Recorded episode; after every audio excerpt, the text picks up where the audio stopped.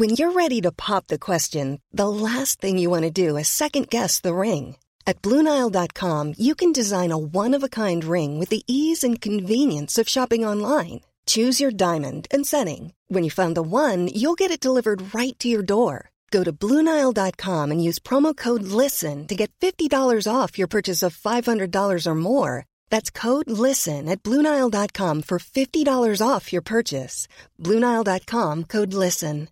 Imagine the softest sheets you've ever felt. Now imagine them getting even softer over time. That's what you'll feel with Boll & Branch's organic cotton sheets. In a recent customer survey, 96% replied that Boll & Branch sheets get softer with every wash. Start getting your best night's sleep in these sheets that get softer and softer for years to come. Try their sheets with a 30-night guarantee. Plus, get 15% off your first order at bollandbranch.com. Code BUTTERY. Exclusions apply. See site for details. Og så det også sånn at I hvordan vi snakker om kroppen, både på objektiviseringen, så sier vi også veldig mye om hvordan vi tenker om liv, og hvordan vi tenker om død, og hvilke liv som verdt å leve, og når livet verdt å leve.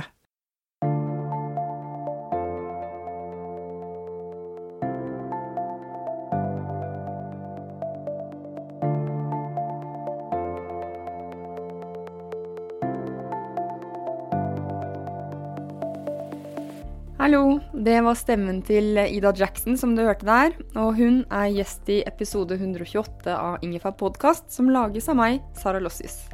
Jeg håper at Ingefær gjør deg litt klokere hver uke. Denne uken det jo 8. mars og kvinnedag, derfor synes jeg det var på sin plass å ha feministen Ida Jackson som gjest på Ingefær. Ida har utrolig mange jern I ilden, og som jeg sier I episoden, jeg fatter ikke hvordan hun får det til. Hør bare her. Ida skriver blant annet Brillebjørn og Lena-bøkene. Hun har skrevet flere voksenbøker. Hun medeier I en tech-bedrift, sitter I styret I Litteraturhuset I Oslo, fast spaltist både her og der, og på hjemmebane driver hun med ymsefermentering og mamma til en liten gutt. Personlig så ble jeg fan av Ida da hun skrev om barseltiden I Dagbladet, og blant annet skrev hun Vi norske fødekuer skal løse 2 umulige oppgaver med kroppene våre.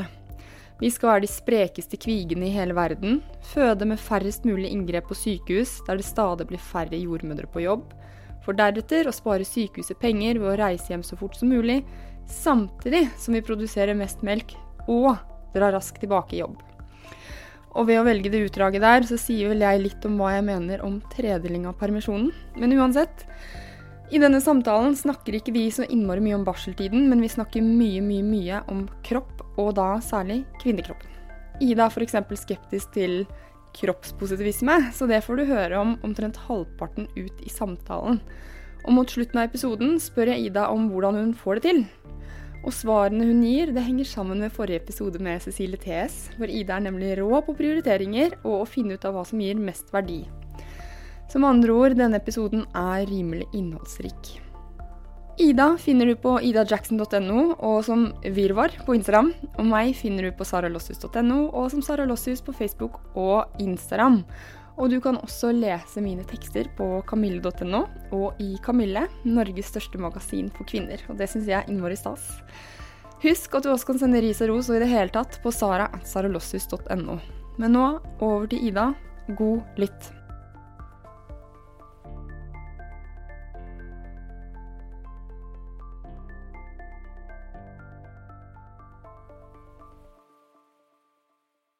Ida, velkommen til Ingefær. Hei. Du, hvordan har du det om dagen? Vet du hva? Nå har jeg det... Jeg har lyst til å si at jeg har det veldig bra. Og så jeg også på et sted hvor jeg I sånn veldig sterk skrive-selvutviklingsprosess. Så jeg har det bedre enn noensinne før. Og så jeg litt emo. Litt emo? Ja. Men det går an å ha det bra og dårlig på samme tid. Eller ikke dårlig da, men altså, skjønner du hva jeg mener? Ja. Men I det emo, som melankolske, så ligger jo så ligger det å være gladtrist, skjønner du hva jeg mener? Det litt skandinavisk, har jeg skjønt. Det nei, melankolsk tror jeg riktig begrep. Ja. At jeg føler at jeg på veldig riktig sted. Og så jeg melankolsk. Men det kanskje litt deilig også. Det passer til februar. Ja, det passer veldig godt februar. Jeg tenkte jeg skulle starte med, for du har skrevet veldig mange setninger, og jeg har lest veldig mange av setningene dine, så jeg har lyst til å lese opp en av dine setninger som jeg liker best. Vil du vite den? Ja, nå jeg spent. Det kan være ytre årsaker til at du kjenner deg som verdens minste lort I verdens største potte. Den fin. Husker du at du skrev den? Veldig. Tusen takk. Og det ekstra deilig for meg, fordi dette en formulering, det må være verdens minste lort I verdens største potte. Det en formulering som jeg har fått fra min mor og mine besteforeldre på morssiden. Så det liksom, det det et familieutsagn I tillegg. Så det, jeg kan koble på det politiske, og så det forfedrene bak. Og litt Astrid Lindgren. Ja. Ja, Mio min Mio. Det stemmer. Ja, ikke være en liten lort. Ja. Mm, det fin den. Vi kjenner hverandre litt, så jeg synes det litt sånn vanskelig å intervjue deg, egentlig. Altså, det to ting for det. Jeg synes ja. Det, for det første så du ufattelig smart, så jeg litt sånn, hva skal jeg si? Hva blir ordet da? At jeg blir litt sånn starstruck, kanskje. Og så driver du med altså så mange ting at det var nesten vanskelig å velge temaer å prate om. Men det har jeg så klart. Så vi skal starte med kropp. Perfekt. Vet, ja, det ganske bra. Jeg vet at du hører på Ingefær jevnlig. Der fikk jeg henne. Det stemmer. Stor fan.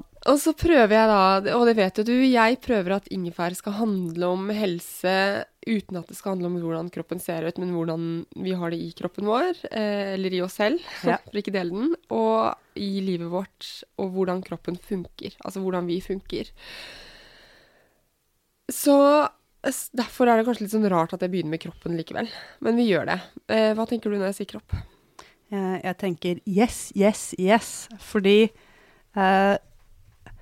du kan se at min første bok var om sex, og halvparten av tiden hvor jeg snakket om den, så var folk litt sånn, men snakker ikke vi litt mye om sex I dagens samfunn? Og så var jeg sånn, det interessant at du sier det, fordi på en måte så føles det som om sex overalt, og på en annen måte så føles det som vi har den dummeste samtalen om det. Og nå sa jeg sex, men vi kunne byttet ut sex med kropp. At det føles som om kroppen overalt, og likevel så vi så dårlig til å snakke om det. Så jeg tror at mitt politiske syn, mitt poetiske syn, min ideologi og mitt åndelige syn på verden, alt jeg driver med, veldig, veldig tett forbundet med kroppssynet mitt. Så for meg så føles kropp som det første og viktigste og utgangsspørsmålet for enhver samtale. Hvordan da? Fordi uten kroppen vår så finnes vi ikke. Så måten jeg ser verden på, måten jeg forstår verden på, måten jeg prosesserer og opplever verden på, kommer gjennom mine erfaringer med å være en kropp I verden. Og sånn som vestlig kultur skrudd sammen, så det her liksom folk som sitter rundt omkring og hører på, liksom, men Ida, mener ikke du nå personlighet eller kognisjon for å være litt moderne, eller sinne, hvis vi skal være litt gammelmodig? Og så vil jeg si, snille deg, hjernen din så flink til å hele tiden fortelle deg at den noe annet enn resten av biomassen som utgjør deg. Men kjære, elskelige hjerne, du like mye kropp som rumpa. Så du en biologisk entitet, og den biologiske entiteten, den det eneste erfarings- og sansepunktet du har, og derfor så mener jeg at veldig mange av problemene våre, både som samfunn og som kultur, oppstår når vi aktivt skiller mellom underarmsfettet og tankeprosessen. Som om de bodde I to separate univers. Men det det jo litt, for jeg tenker på en del formuleringer som ser rundt I dagens samfunn. Aka, som jeg var opptatt av når jeg nettopp hadde født, sånn alle disse som bare, jeg gleder meg til å få kroppen min tilbake. Ja. Men da det litt sånn, hvis man ser på det helt, den setningen, kroppen min tilbake, så det sånn, rappa noen på fødestuen? Eller det liksom, det som å si, jeg gleder meg til å få bikkja mi tilbake, på en måte. Eller sånn andre setninger sånn, ja, husk å behandle kroppen din pent. Altså bare, ja, eller bikkja di, skjønner du hva jeg mener? Det den ultimate objektivisering. Ja. Det litt trist å bruke hund som eksempel, for det sikkert 4 veganere der ute nå som tenker, dyr og eierskap. Her det mange etisk vanskelige ting. Men vi har, altså, vi snakker jo ofte om objektivisering når vi snakker om kjønn, ikke sant? At menn får lov til å være mennesker, mens kvinner blir en ting. Mm. Men selv menn objektiviserer sin egen kropp. Og det at, altså, det at vi som tenåringer på et eller annet tidspunkt har sagt, og at det fortsatt lov å si, jeg har venninner som tillater seg selv å si det her, jeg hater kroppen min. Så er det sånn, ja, det du egentlig sier til meg, at du hater å leve. Og det synes jeg utrolig trist, og det vil jeg veldig gjerne snakke om, men jeg bare nekter å anerkjenne, liksom, og jeg vet at når de fleste sier kroppen, så mener de egentlig, liksom, den posen nederst på vommen, som vi alle liker dårligst, liksom. Lille valken, eller store valken. Yes, men, liksom, men det som regel, liksom, et eller annet, altså at kroppen blir en hurtigtast, som språklig hurtigtast for, liksom, en eller annen bulk eller bul. Mm. Større eller mindre, eller liksom noe. Og så det også sånn at i hvordan vi snakker om kroppen, både på objektiviseringen, så sier vi også veldig mye om hvordan vi tenker om liv, og hvordan vi tenker om død, og hvilke liv som verdt å leve, og når livet verdt å leve. For det jo sånn at når du skal få kroppen din tilbake etter fødselen, så skal du også egentlig få livet ditt tilbake etter fødsel, og i det å få kroppen eller livet eller raskere tilbake da, etter fødsel. Kom tilbake. Ting skal bli som før igjen. Så sier vi egentlig at det livet du lever rett etter fødsel, hvor ting lekker og sprekker og klisser, og du ikke noe produktiv, og ingen I liksom, det kapitalistiske samfunnet får noe ut av deg, så sier vi at det på en måte, det et mindre verdifullt liv. Og vi sier mye om hvilke kropper som velkomne, og hvilke aktiviteter som verdt å bruke tid på. Det veldig mye ideologi. Og lekkende brystvorter ikke så vidt. Nei, sånn sett. Lekkende brystvorter ikke noe verdifullt. Og også sånn, altså, jeg elsker å skrape disse tingene her. Så typ, liksom for å ta en typisk samtale jeg kan ha hatt da, hvor liksom noen sier til meg I en eller annen intervjusetting «Åh, feministkjæring», og jeg bare «Ja». Og så sier jeg «Ja, men menn jo ofte sterkere enn kvinner». Og så sier jeg «Ja, det interessant det», sier jeg. Menn jo ofte det. Men altså, hvis du for eksempel brekker ryggen da, I morgen, hva skjer da? Du ikke mann da, liksom? Og da kan liksom ofte det spontane svaret være «Nei». Eller «Ja, men da ville jeg tatt livet av meg». Eller det ikke livet mitt verdt å leve, jeg bare ikke det spennende med liksom at det øyeblikket vi begynner å se på liksom, sykdom eller funksjonshemming, eller gravide kropper, fødende kropper, kropper I overganger og skjæringspunkter, så lærer vi veldig mye ubehagelig om oss selv som kultur, og at veldig mye av de politiske smertepunktene bor der da. Så jeg vil liksom alltid, når jeg jobber med kultur, og med min egen, altså, så tenker jeg at jeg prøver å skrive som hele min kropp, og jeg vil lese tekster som skrevet til hele min kropp, og I mitt litteratursyn så en tekst et kroppslig restavfall. Det et biprodukt av kroppen Ida Jackson, litt som flass og tiss. Bok, flass og tiss. Ja. Men hvordan merker du det? Jeg ble veldig nysgjerrig. På hvordan jeg merker at jeg skiller det ut? Nei, altså hvordan tar du opp Ole Brumm og leser det som kropp? Nei, altså det jo bare å tenke at altså dette et interessant spørsmål med lesing som fullkroppsprosess, men jeg tenker at når du tenker på bøker du har likt, så tror jeg du har kjent det både liksom med litt gåshud og litt fnising, god følelse I magen. Ja, det noen der jeg skulle lese en bok her om dagen, eller før jul, som bare gjorde så vondt, og den gjør jo ikke vondt I synapsene I hjernen min. Den gjør jo vondt I kroppen min. Ja. Så den leste jeg slutten på, sånn at jeg skjønte at det kom til å gå bra, så la jeg den vekk. Jeg greide ikke.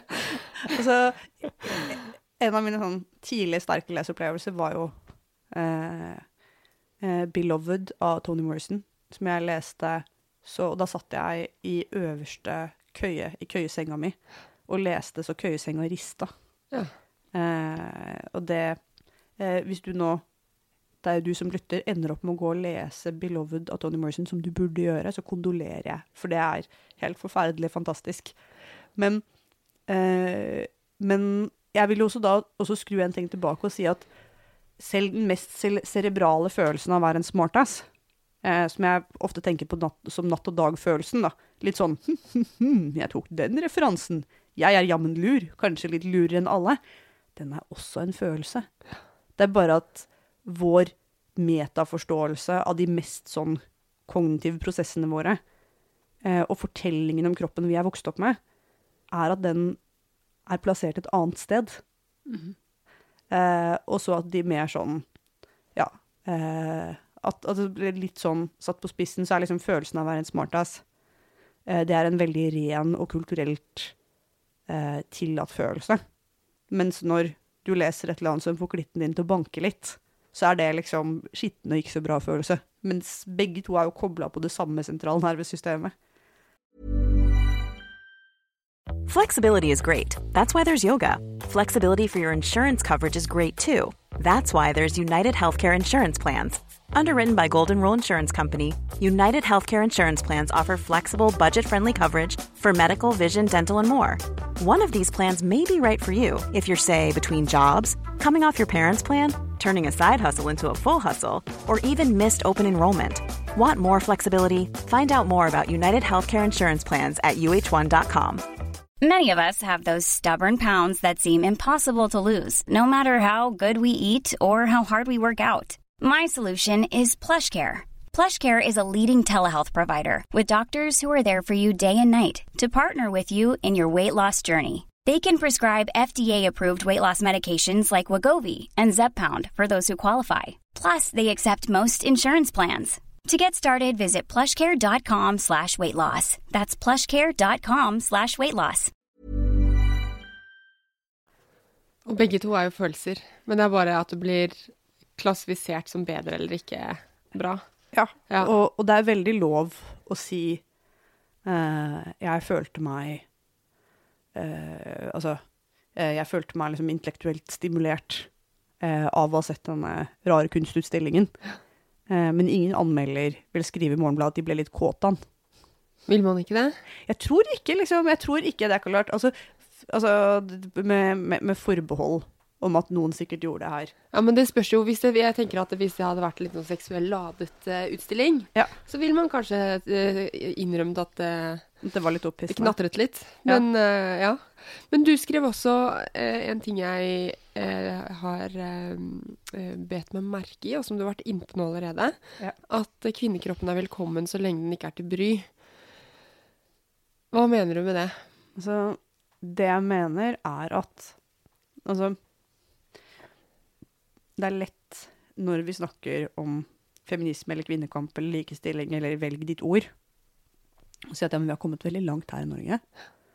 Og på en måte så vil jeg si ja, og på den måten så vil jeg si at kvinnekroppen veldig velkommen på patriarkatets premisser.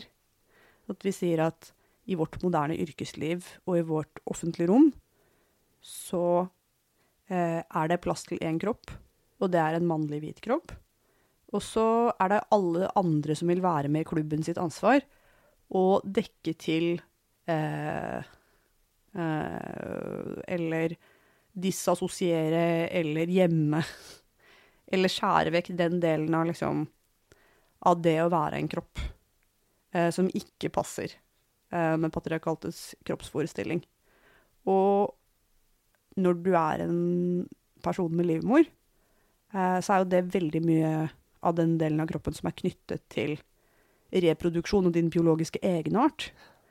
Men jeg vil også si at det like lite plass for røde flekker I skrevet, som det for utlagt tarm I dagens samfunn. Altså, det finnes mange måter å skrape mot den patriarkalske kroppsforestillingen på, som ikke å være kvinnekropp. Men jeg mener jo veldig sterkt at vi så vant til her trekker jeg veldig på nå kjenner jeg liksom Adrienne Rich poeten og teoretikeren kommer liksom gjennom meg, men hun jo veldig opptatt av at en del av denne undertrykkingen og en del av misogynien I dagens samfunn har vi internalisert, så vi kvinner gjør det mot oss selv også.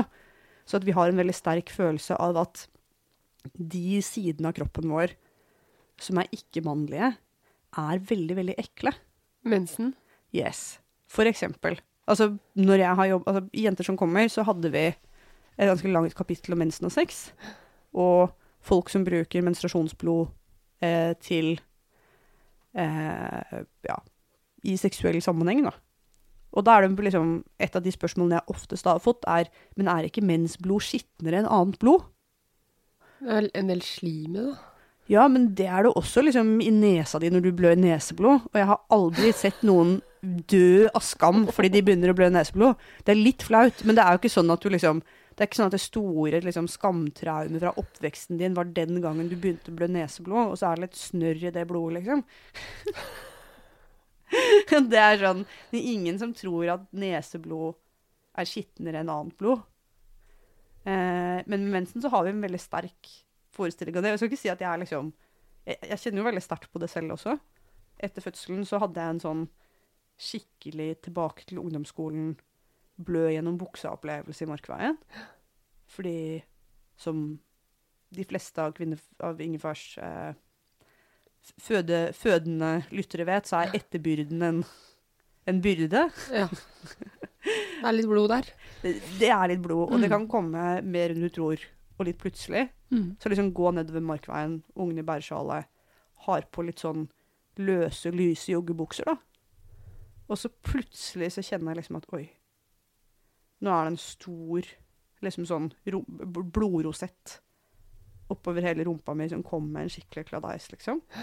Og så kjenne at følelsen av å være sånn spedalsk motbydelig jo ikke bare sånn, det ikke bare en sånn, oi, dette var litt flaut, men liksom sånn, nå skammer jeg meg så mye. Det interessant at man tar det på, for skam jo den, altså skyld mer sånn, du gjør feil, skam jo jeg feil. Ja. Den jo mye, mye dypere.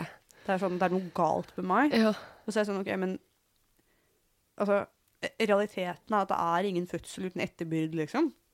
Og det jo ingen som sier, æsj, en nyfødt baby. Det skulle du liksom ikke ha lagd I dagens samfunn. Men så mye av liksom, at det kroppsrommet så lite.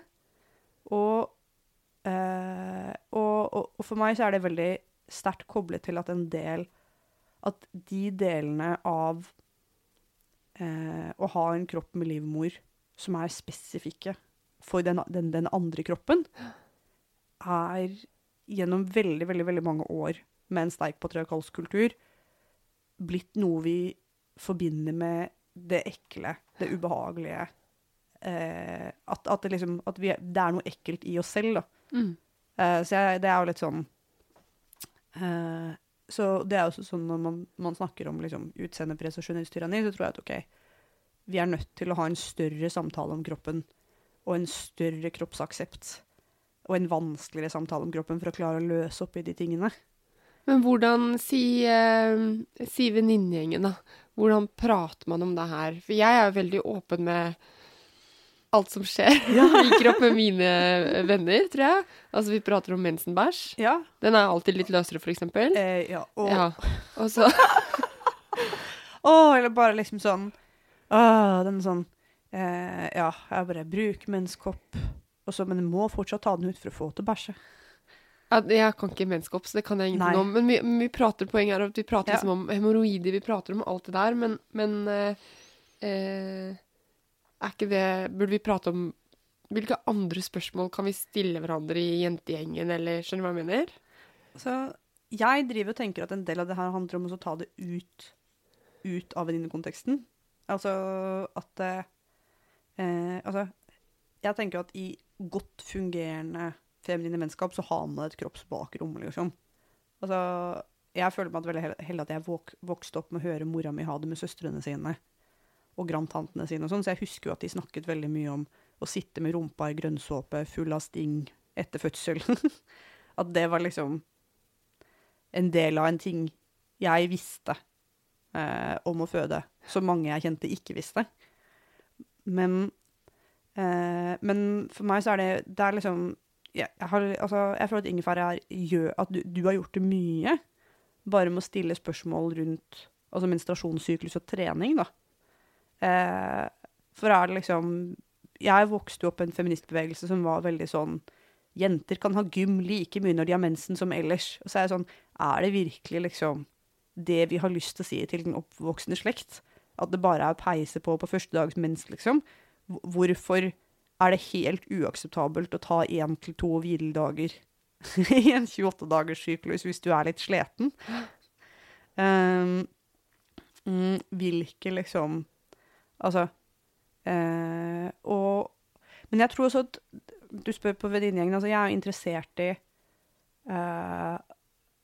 de spørsmålene om jeg vet ikke om svakhet og om å trenge hjelp og om å føle seg utilstrekkelig fordi jeg tror jo veldig sterkt at noe av det som altså, problemet I vår undertrykkende fortelling at vi tror at frigjøring at alle skal være sterke hele tiden, og at måten du frigjør deg selv på ved å være 100% sterk. Og det litt sånn newsflash, vet du hva? Du aldrende kjøtt, liksom. Det står ingen godteributikk og venter på deg til 90-årsdagen for maks styrke og selvstendighet. At en del liksom sånn, snakk om mensen, men også snakk om liksom sånn, snakk om våre aldrende foreldre, hvordan vil vi dø? Hvor mange lik har vi sett? Ja, dette ting jeg veldig opptatt av, da. Ja, jeg skjønner det, men det jo... Ja, det blir kanskje å utvide samtalerommet litt, men jeg tror også det der å få lov til å være kvinne på det man da, og ikke hele tiden prøve å men jeg har mensen og dritvondt, men I dag må jeg likevel gjøre det og det og det, eller, altså, ja, nå jeg nettopp født, men jeg må se digg ut med en gang. Altså, det må bare være stolt I at vi faktisk annerledes enn menn, og vi har en helt annen syklus, og vi gjennomgår en del andre ting. Jeg tenker jo, det har jeg sagt på Ingefær før, Jon har sett nesten klin like ut mens vi har vært sammen. Ja. Altså, han har blitt eldre, han trente med før, men ellers bortsett han har ikke endret seg radikalt. Han har vært dritfin hele tiden. Mens jeg har jo endret meg 2 graviditeter og en missign. Altså kroppen min har jo endret seg masse, flere ganger, og I det, for det var det du snakket om først, det der med at man sanser verden gjennom kroppen. I de periodene så har min måte å relatere seg til kroppen og andres folk måte å se på meg på endret seg veldig. Ja. Jeg har jo erfart verden på veldig mange ulike måter I forhold til det for eksempel Jon har fått lov til å oppdage verden på, da, og det kan man jo tenke på som en sånn gave for kvinner. Ja.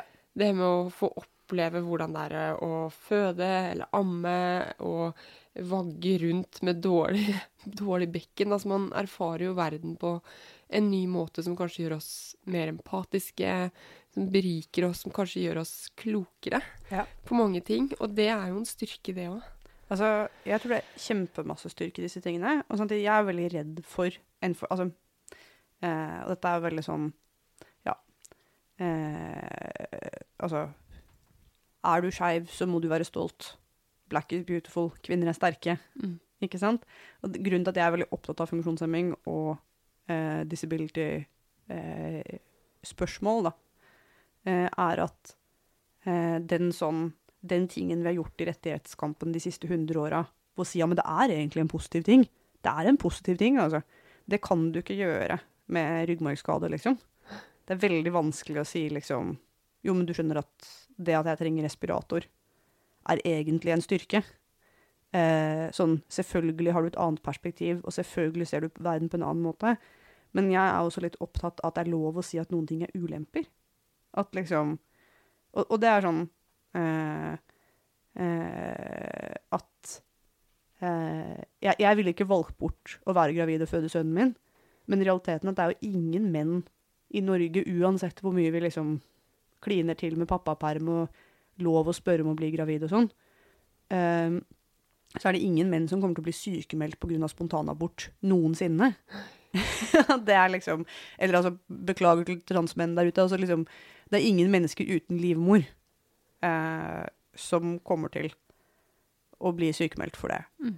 Og det liksom, det jo, selv om du på en måte blitt en mer, altså liksom, du har jo hatt en empatisk og åndelig opplevelse av spontanabort, men du kan jo ikke liksom si «check», det var en av livets goder. Nej, altså man gjør jo det til, tenk sånn, ja, da har jeg lært det, og jeg skjønner mer hva andre har opplevd, men jeg skulle jo helst hatt stor mage nå. Ja. Ja, skulle jeg. Ja, og det jo liksom, og jeg tenker jo på sånn, altså, Janne Karlus har snakket og skrevet mye fint om det her, men det jo liksom, altså fertilitet jo mye vanskeligere enn vi snakker om, og det jo liksom ingen som på spontan abort 3 bare, denne hadde noe spesielt ved seg, liksom. Men også liksom at en del av på en måte den mannlige fordelen at du kan, som du også kan si en ulempe, men liksom men at en del av det å ha en mannekropp å kunne i en større del av livet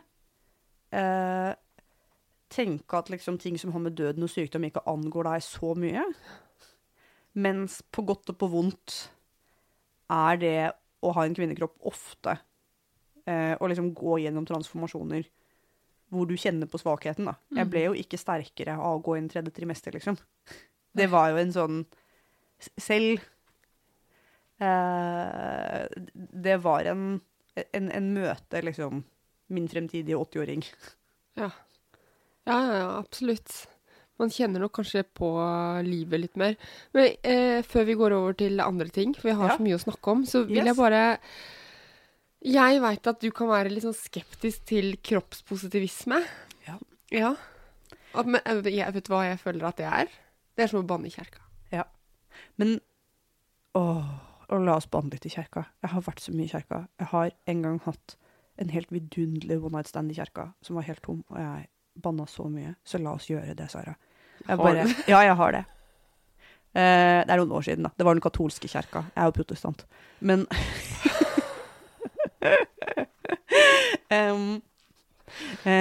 det jeg mente å si var at altså kroppspositivisme jo liksom like mye objektivisering av seg selv og detachment av seg selv. Som bare vanlig utseendepress. Og det den samme sånn, altså igjen, altså det å si jeg kvinne, men jeg veldig sterk, eller jo litt som å si jeg liksom morbidly obese, men jeg skal fortsatt få lov til å posere på samme måten som en modell i Vogue. Og det ikke for å si, altså jeg har vært, altså det ikke for å si, du ikke velkommen til å ta disse stilige bildene hvis du har en BMI på 41, for det mener jeg virkelig ikke, men vi skraper fortsatt bare i overflaten og objektiviserer oss like mye og undertrykker oss like mye, så jeg føler at det en veldig sterk blindgate. Og jeg vil også insistere på retten til å være stygg.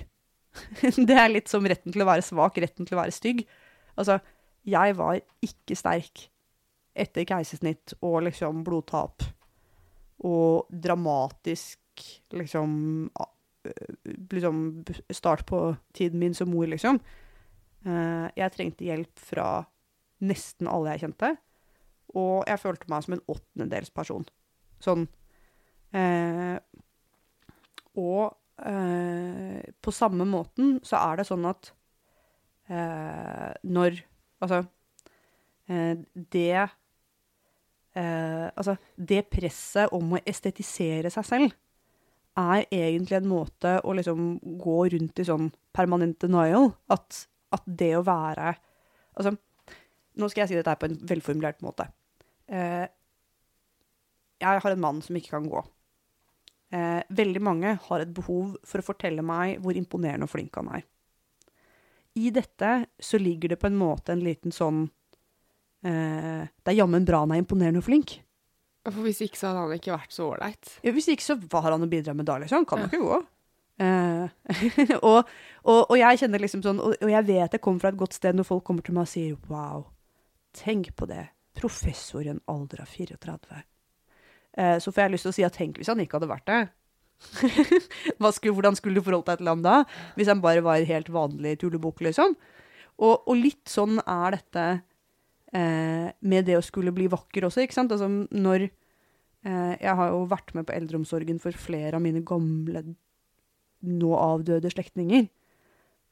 Og når jeg møter feminister på 21 år som er litt sånn kroppspositivisme, alle er like vakre, og jeg bare nei, det er vi ikke. På slutten av livet vårt så detter tenna ut, og vi får mugg under puppen. Veldig mye av livet handler om å sørge for å ikke få muggvekst i slimhinnene dine, liksom. Det betyr ikke at det er ikke verdt å leve i en alder av 92. Jeg vil leve til jeg blir uendelig gammel, fordi jeg tror at det å være i livet er en verdi i seg selv. Men vennligst ikke tving meg til å jobbe med å liksom, skulle liksom på en måte, altså den sånn, jeg er fortsatt vakker. Nå som jeg liksom på ordentlig er liksom biologisk på vei ut. Altså det er ingen som er så vakre som dere i starten av livet, liksom.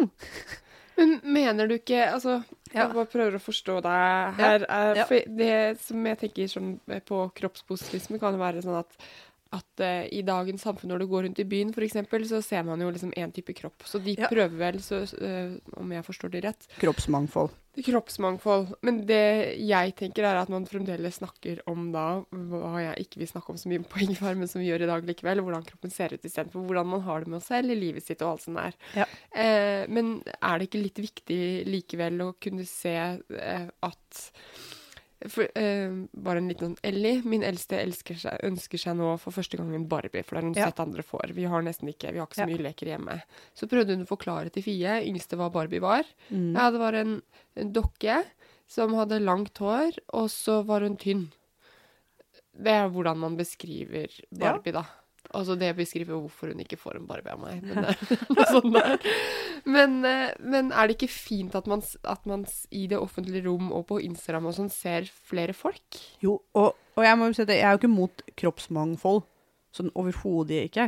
Jeg vil jo gjerne liksom se enda mer, men jeg tror den biten jeg vil bort fra er den sånn tingen hvor vi sier og forresten så skal vi alle fortelle hverandre at vi er veldig pene. At det er den sånn... For da er det fortsatt det viktigste. Ja, og så er det jo på en måte en sånn... Det er både fortsatt det viktigste, men det er også en sånn... Altså... og her liksom ble jeg sånn... Ida er veldig opptatt av mørke, liksom. Men mannen min har skrevet en novelle som handler om en liten gutt som sier til læreren jeg vet at jeg er styggere enn de andre. Og så tenker læreren just, ja det vet du, fordi det er du liksom. Noen av oss er ikke like pene som alle andre. Og hvis vi på en måte hele tiden går rundt og sier til oss selv, det viktigste er å være pen, så gir vi oss selv en veldig umulig oppgave, for det er veldig genetisk tilfeldig. Hvem som blir smellvakre, og til de av oss som ikke er blitt det, det går uansett alltid over. Så det er liksom noe med en sånn, altså... det at vi er liksom at retten til å være pen og få lov til å liksom altså jeg tror det jeg prøver å si er at retten til å finnes og være synlig må ikke være synonymt med retten til å være pen. Sånn, jeg vil veldig gjerne ha et stort mangfold i synlighet og hvem som får lov til å ta plass. Men da kan ikke liksom insisteringen også være og forresten var du veldig vakker mens du gjorde det. Fordi det er liksom, da er vi på en måte i,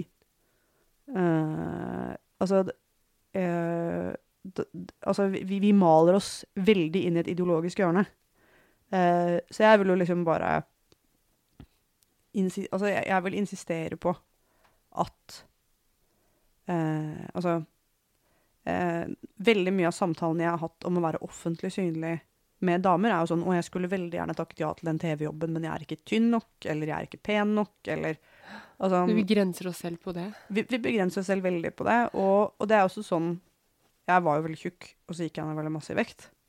Og så har jeg jo skjønt i etterkant at jeg ikke hadde en sånn type overvektsidé om hvor jeg fikk lov til å være i offentligheten basert på vekten min, som veldig mange har da. At det mange som sier til meg sånn, å, er det ikke deilig å kunne være på bilder igjen? Og jeg bare, å ja, fader. Det glemte jeg når jeg var tjukk. Fordi de bare, det finnes mange bilder av deg som tjukk på Facebook. Jeg bare, ja, det gjør det. Fordi jeg liksom hadde ikke skjønt at jeg ikke fikk lov til å være i bildet. Så jeg er jo liksom litt sånn, men det er jo på en måte sånn å si at liksom, i stedet for å si, du er vakker selv om du er tjukk, så må jeg jo si vennligst bare vær med selv om du er tjukk. Jeg trenger ikke liksom, ikke for å si at du er stygg fordi du er tjukk, men den politiske jobben din er ikke å estetisere deg selv. Det er å bare være med og si at liksom, fordi det er noe med her med, altså, og dette er tilbake igjen på liksom, det jeg mener med kvinnekroppen som bare får lov til å være med noen fasetter. Altså vi har noen, det er veldig mye av det menneskelige, biologiske mangfoldet som ikke får lov til å være en del av allmenndiskursen. Og det er veldig mange måter vi ikke får lov til å finnes på. Men løsningen er ikke å si vi er egentlig veldig vakre, alle sammen. Løsningen er å bli med. Ja, og løsningen er å si at det er lov å være med. Altså, jeg vil jo si at liksom, den ærlige anerkjennelsen er å si at liksom, noen har som fulltidsjobb å være deilig. Det er kjempeslitsomt og masse jobb, og aldersbetinget. Ingen av oss andre blir så deilige som det. Det er ikke for at vi skal si shame on you, fordi du har som jobb å være deilig. Jeg føler det er litt som å si shame on you, fordi jobben din er å løpe veldig, veldig fort, eller gå veldig, veldig langt på ski. Men det er en type kroppslig ekstremsport og arbeid, da, knyttet til skjønnhet, som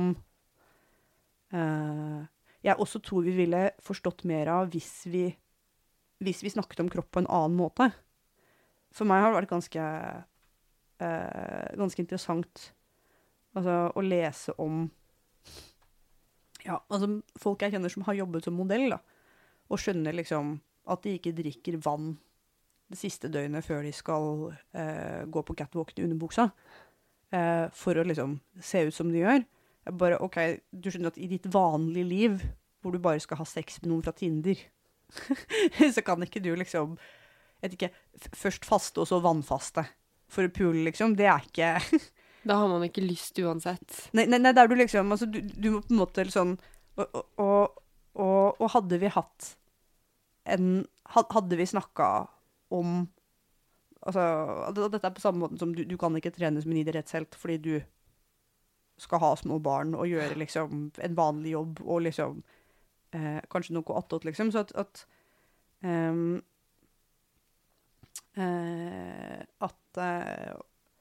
og dette er igjen med ja, at hvis vi begynner å se på hva kroppene faktisk gjør, så er det å være veldig pen en fulltidsjobb. Og så må alle vi andre bare si at ok, vi gjør en annen jobb, men det er fortsatt lov å ha bilder av meg i firmas katalog, liksom. Ja, eller fortsatt lov, tenker jeg, og ta på seg fine klær og sminke seg og i det hele tatt. Men og det er jo to separate prosesser, føler jeg. Det ene er indre, og det andre er ytre, ikke sant? Ja, altså. Men jeg tenker bare på, altså jeg synes jo mine venninner er ganske pene, det er de jo. Men det er jo ikke derfor jeg har valgt de. Og jeg har jo, altså det er noe med, jeg driter jo om de har en BMI på 25 eller 19, ikke 19 kanskje, da er det litt skinny kanskje, men uansett, skjønner hva jeg mener. Altså ja. Så lenge de er bra damer, men vi må videre, vi må snakke om kreativitet og struktur, ja. Fordi du er en sånn dame som bare, jeg fatter ikke hvordan du får det til, skjønner hva jeg mener? Jeg fatter ikke, du driver med så mye rart, hva gjør du om dagen? Skal vi se, denne uka her, så har jeg, nå kommer jeg fra Folio, som er den ene oppstartsbedriften jeg er involvert i, som er en finansoppstartsbedrift. Du eier 5% eller noe sånt. Ja, og liksom er en... Nå har vi hatt emisjoner, og mengden av aksjer har endret seg, men liksom, jeg er en av eierne av Folio. Så når jeg snakker om Folio, så er jeg reklamehore, og da får dere bare leve med det. Og det mener jeg, uten å være kjip med sexarbeidere. Men jeg driver jo også da med... Altså nå selv har jeg liksom gjort litt forskjellige sosiale mediestrategier som jeg gjør innimellom, for folk jeg liker veldig godt. Jeg prøver å gjøre minst mulig sosiale mediestrategier, for jeg synes det litt kjedelig. Men hvis jeg elsker deg, så kanskje. Det det jeg levde av, og har levd av i veldig mange år.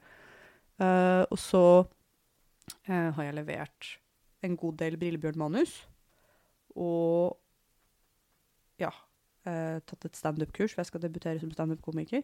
Pianotimer har du tatt? Pianotimer, ja, men det må man jo. Man må jo spille piano for sjela, holdt jeg på å si. Ja, det kan godt hende. Men målet mitt for i år jo å skrive mest mulig bok, utropstegn. Så det liksom... men jeg... Ja, mannen min kaller meg sånn seriemonoman, så jeg gjør jo veldig mange forskjellige ting. Men hvordan det? Altså, altså det jeg lurer på, altså når du lager jo Brillebjørn, og så det Lena-serien som jeg ganske glad i. Takk! Jeg liker også Lena veldig godt.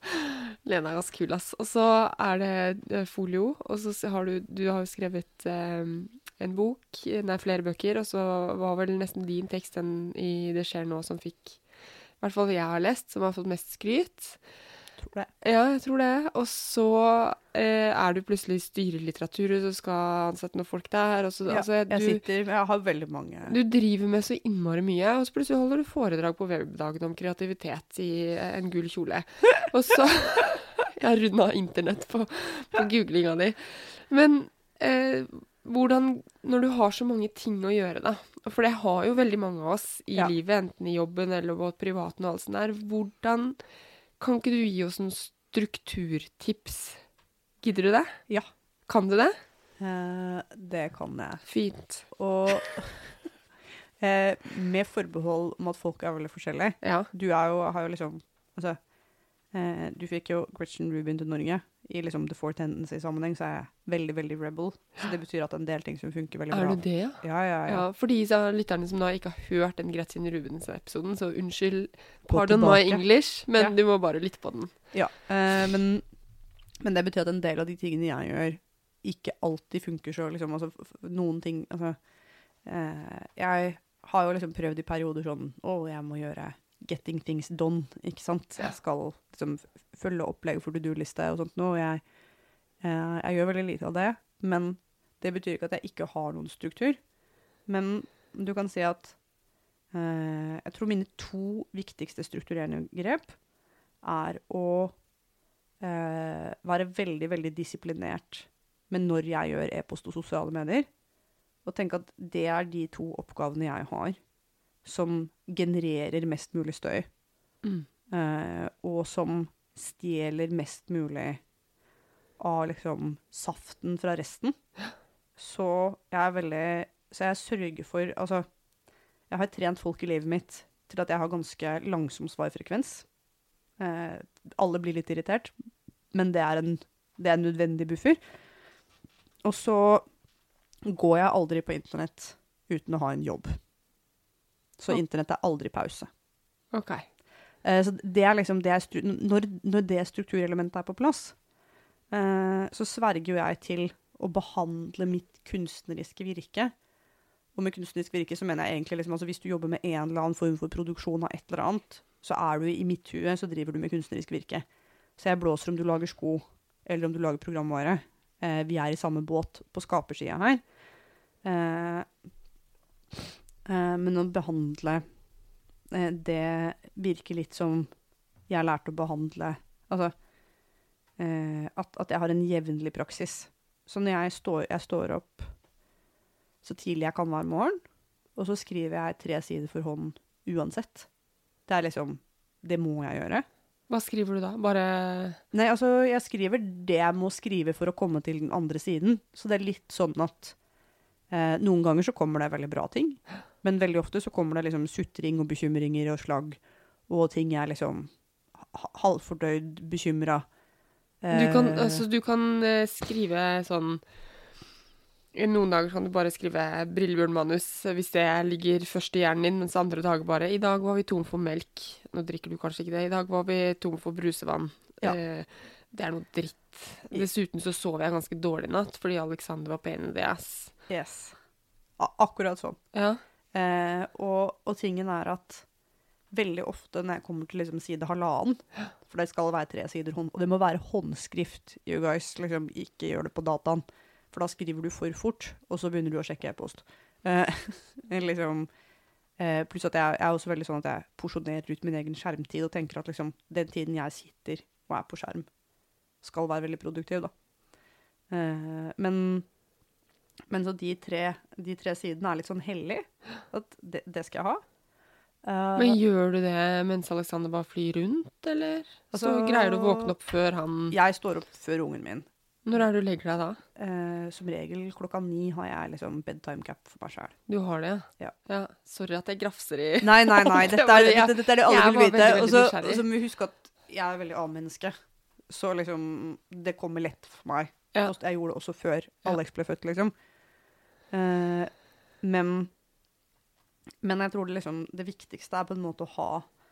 Altså, når jeg spiller piano, må øve litt hver dag, må skrive litt hver dag, så selv om jeg da har en dag hvor jeg bare skal i møter og ha på blazeren, liksom, så har jeg skrevet den dagen. Og det litt sånn... og det mener jeg som en sånn strukturerende ting, at når vi... altså, veldig mye av det drama vi har i forhold til å lage ting, jo hvis vi får litt for lang pause, og vi får hendene våre ut av det. Så jeg tror veldig på å lage ting for å lage tingenes del, og bare huske at liksom, at ok, jeg jobber med tekst.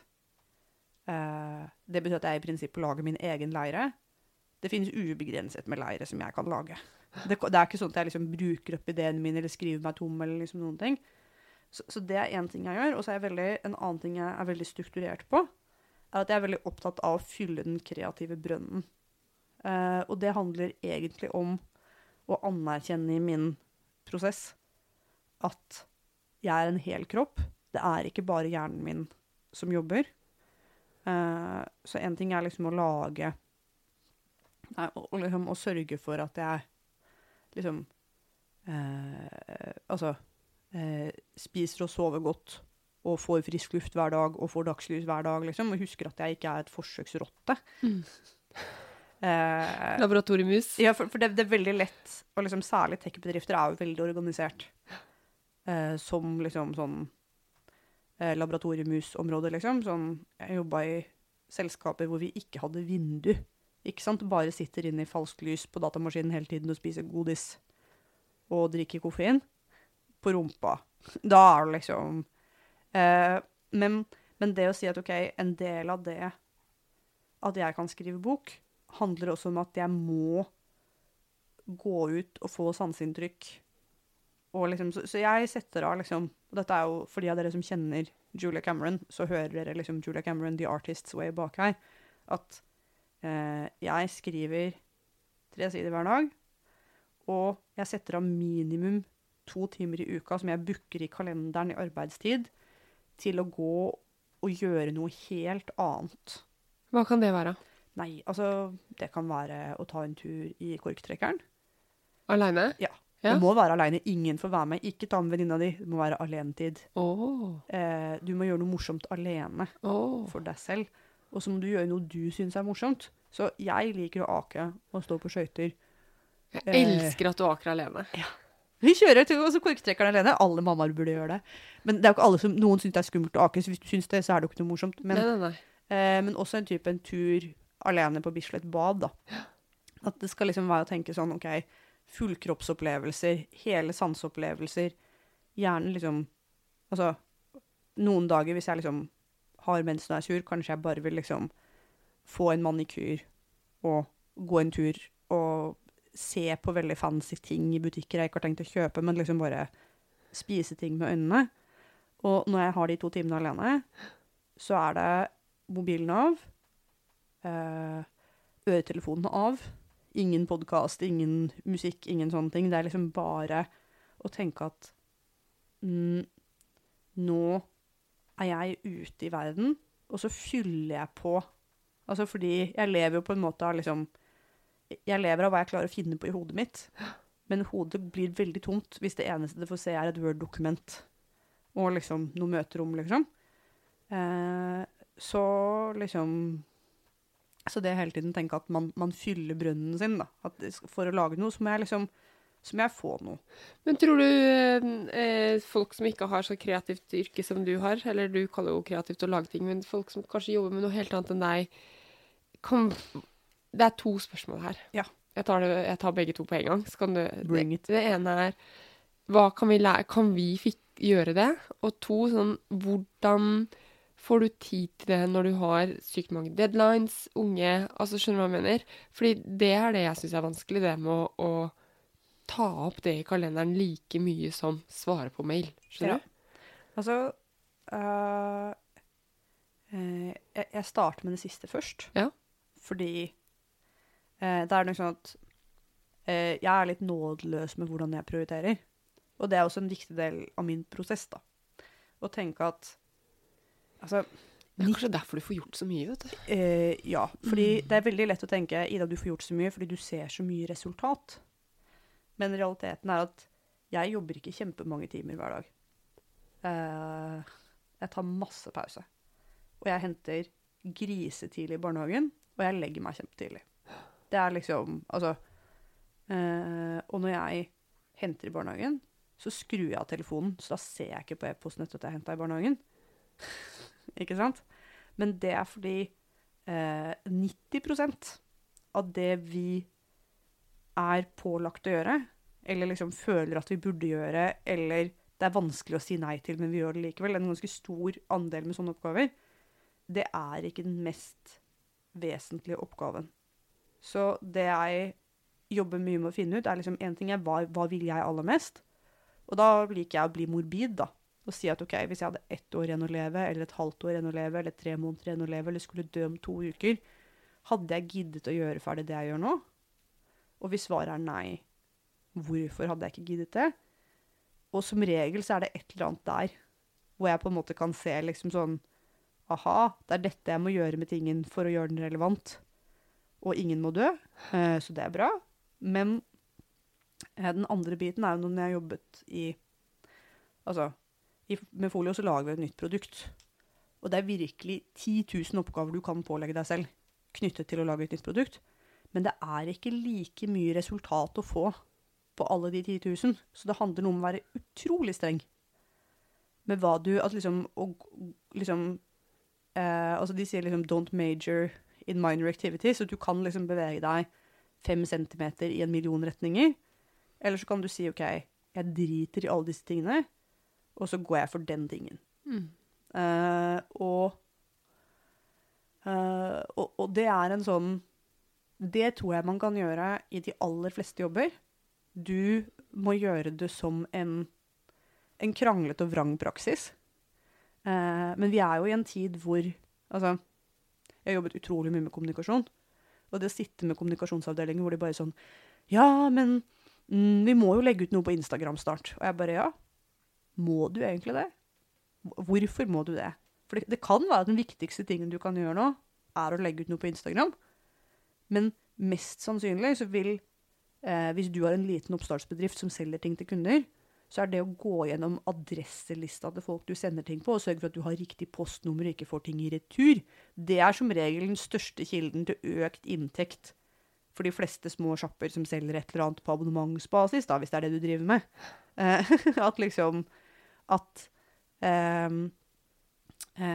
dette jo sånn liksom, prinsipp jeg bruker for mitt eget liv også, å vite at sånn, jeg har jo veldig lyst til å leve et sunt liv, og det mange måter å gjøre det på, men den triste sannheten at om jeg, altså, da jeg trente mye, mye mer enn jeg gjør nå, og gjorde utrolig mange flere sporty ting enn jeg gjør nå, men fortsatt spiste veldig mye brød, så fikk jeg veldig mye dårligere resultat etter at jeg sluttet å spise brød.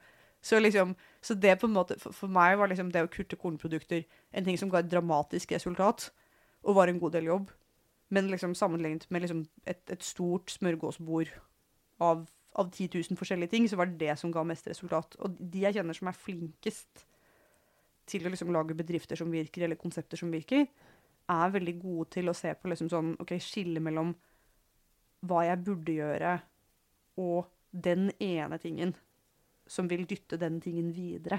Mm. Så du velger bort vanvittig mye med andre ord. Ja. Ja. Og jeg jo sånn, altså, og helt ned i sånn at altså, jeg velger bort storparten av året for å kunne skrive som jeg gjør, så velger jeg bort alkohol. Som det er veldig vanskelig å stå opp tidlig på morgenen for å skrive 3 sider hvis du har drukket en flaske vin først. Ja, det smerter litt. Det smerter litt, og du kan i hvert fall ikke gjøre det gjennom en uke, liksom, hvor du drikker mye.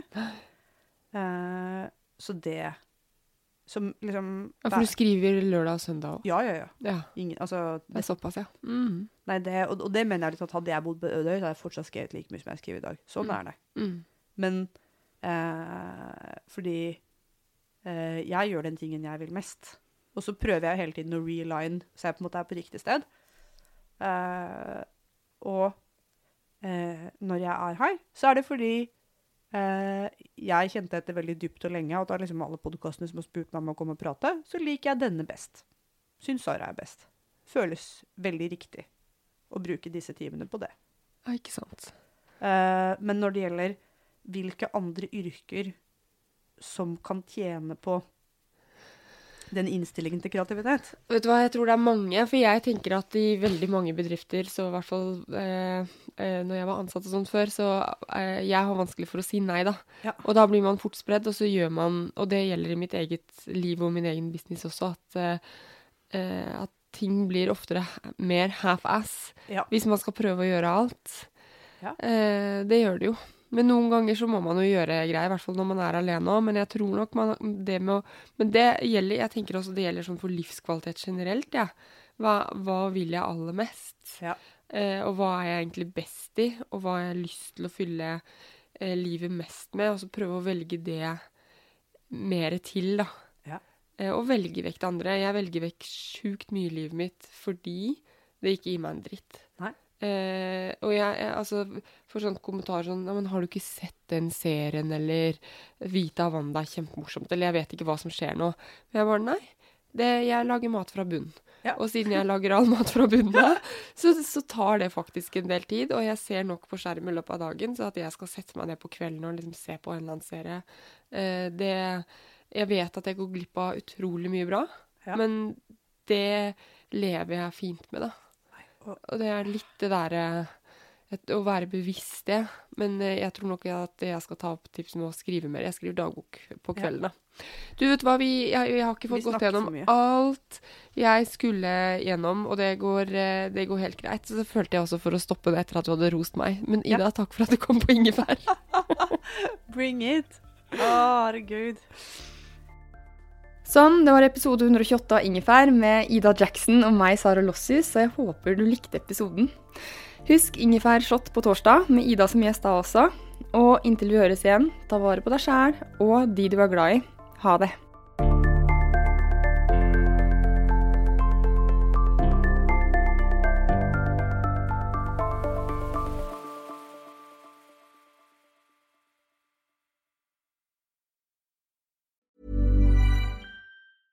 Want flexibility? Take yoga. Want flexibility with your health insurance? Check out United Healthcare Insurance Plans. Underwritten by Golden Rule Insurance Company, they offer flexible, budget-friendly medical, dental, and vision coverage that may be right for you. More at uh1.com.